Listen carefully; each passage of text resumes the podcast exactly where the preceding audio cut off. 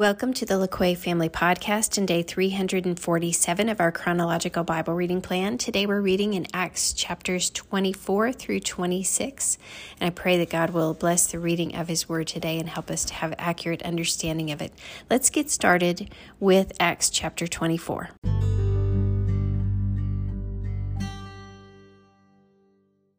Five days later, the high priest Ananias went down to Caesarea with some of the elders and a lawyer named Tertullus, and they brought the charges against Paul before the governor. When Paul was called in, Tertullus presented his case before Felix. We have enjoyed a long period of peace under you, and your foresight has brought about reforms in this nation. Everywhere and in every way, most excellent Felix, we acknowledge this with profound gratitude. But in order not to weary you further, I would request that you be kind enough to hear us briefly.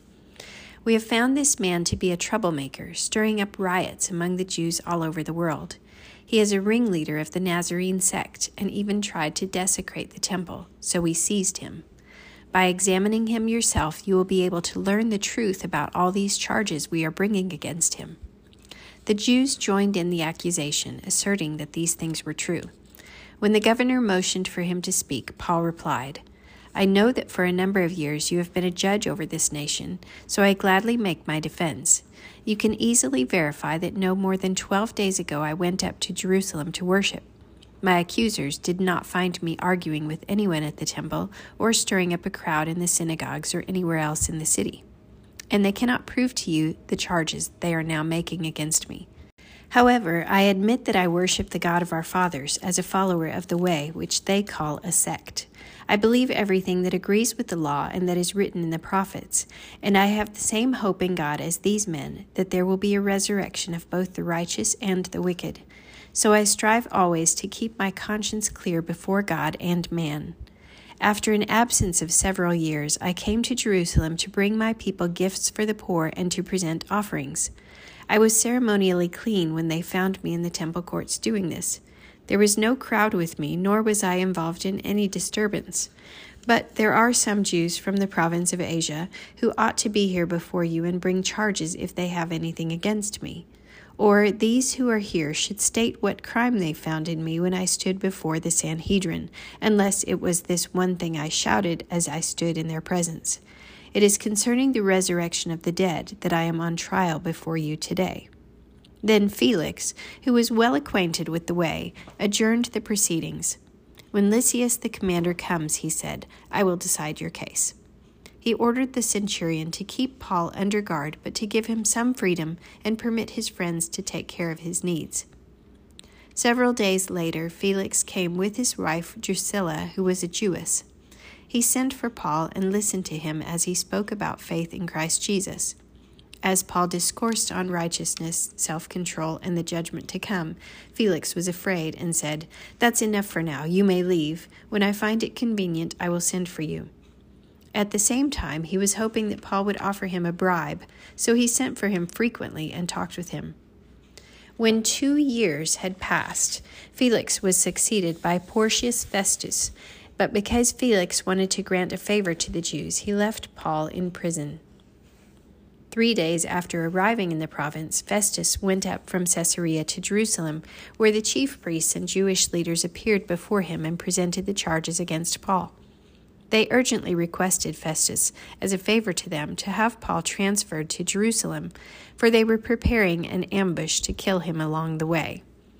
Festus answered, Paul is being held at Caesarea, and I myself am going there soon. Let some of your leaders come with me and press charges against the man there if he has done anything wrong. After spending eight or ten days with them, he went down to Caesarea, and the next day he convened the court and ordered that Paul be brought before him. When Paul appeared, the Jews who had come down from Jerusalem stood around him, bringing many serious charges against him, which they could not prove. Then Paul made his defense. I have done nothing wrong against the law of the Jews, or against the temple, or against Caesar. Festus, wishing to do the Jews a favor, said to Paul, Are you willing to go up to Jerusalem and stand trial before me there on these charges? Paul answered, I am now standing before Caesar's court, where I ought to be tried. I have not done any wrong to the Jews, as you yourself know very well. If, however, I am guilty of doing anything deserving death, I do not refuse to die. But if the charges brought against me by these Jews are not true, no one has the right to hand me over to them. I appeal to Caesar.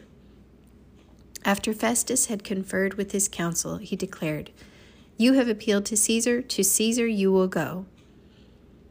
A few days later, King Agrippa and Bernice arrived at Caesarea to pay their respects to Festus. Since they were spending many days there, Festus discussed Paul's case with the king. He said, There is a man here whom Felix left as a prisoner. When I went to Jerusalem, the chief priests and elders of the Jews brought charges against him and asked that he be condemned. I told them that it is not the Roman custom to hand over any man before he has faced his accusers and has had an opportunity to defend himself against their charges. When they came here with me, I did not delay the case, but convened the court the next day and ordered the man to be brought in. When his accusers got up to speak, they did not charge him with any of the crimes I had expected. Instead, they had some points of dispute with him about their own religion and about a dead man named Jesus who Paul claimed was alive. I was at a loss how to investigate such matters, so I asked if he would be willing to go to Jerusalem and stand trial there on these charges. When Paul made his appeal to be held over for the emperor's decision, I ordered him held until I could send him to Caesar. Then Agrippa said to Festus, I would like to hear this man myself. He replied, Tomorrow you will hear him. The next day, Agrippa and Bernice came with great pomp and entered the audience room with the high ranking officers and the leading men of the city. At the command of Festus, Paul was brought in. Festus said, King Agrippa and all who are present with us, you see this man. The whole Jewish community has petitioned me about him in Jerusalem and here in Caesarea, shouting that he ought not to live any longer. I found he had done nothing deserving of death, but because he made his appeal to the emperor, I decided to send him to Rome. But I have nothing definite to write to his majesty about him. Therefore, I have brought him before all of you, and especially before you, King Agrippa, so that as a result of this investigation I may have something to write. For I think it is unreasonable to send on a prisoner without specifying the charges against him. Then Agrippa said to Paul, you have permission to speak for yourself. So Paul motioned with his hand and began his defense. King Agrippa, I consider myself fortunate to stand before you today as I make my defense against all the accusations of the Jews, and especially so because you are well acquainted with all the Jewish customs and controversies.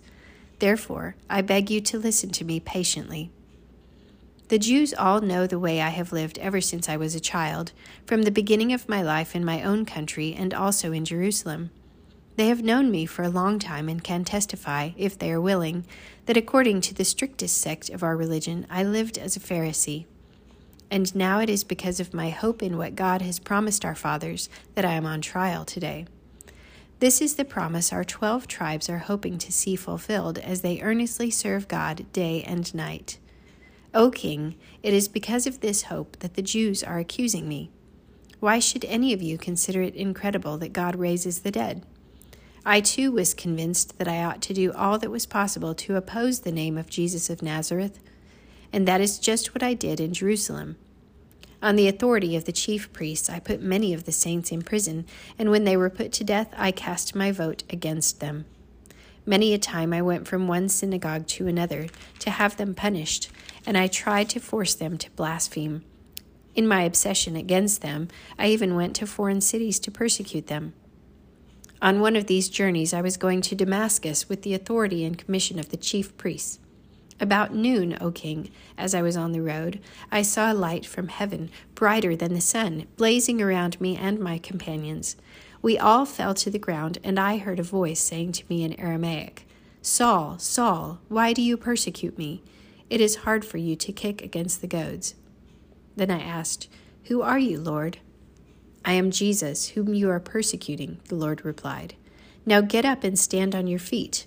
I have appeared to you to appoint you as a servant and as a witness of what you have seen of me and what I will show you. I will rescue you from your own people and from the Gentiles. I am sending you to them to open their eyes and turn them from darkness to light, and from the power of Satan to God, so that they may receive forgiveness of sins and a place among those who are sanctified by faith in me. So then, King Agrippa, I was not disobedient to the vision from heaven.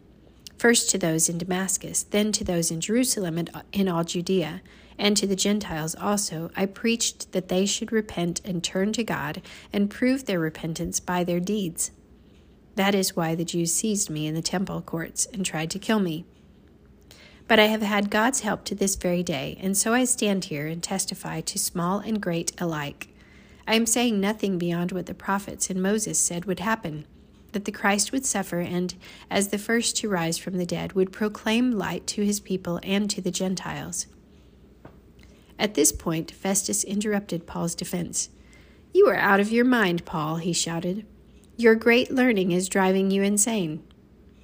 I am not insane, most excellent Festus, Paul replied. What I am saying is true and reasonable. The king is familiar with these things, and I can speak freely to him. I am convinced that none of this has escaped his notice because it was not done in a corner. King Agrippa, do you believe the prophets? I know you do. Then Agrippa said to Paul, Do you think that in such a short time you can persuade me to be a Christian? Paul replied, short time or long, I pray God that not only you, but all who are listening to me today may become what I am, except for these chains. The king rose, and with him the governor and Bernice and those sitting with them. They left the room, and while talking with one another, they said, This man is not doing anything that deserves death or imprisonment. Agrippa said to Festus, This man could have been set free if he had not appealed to Caesar.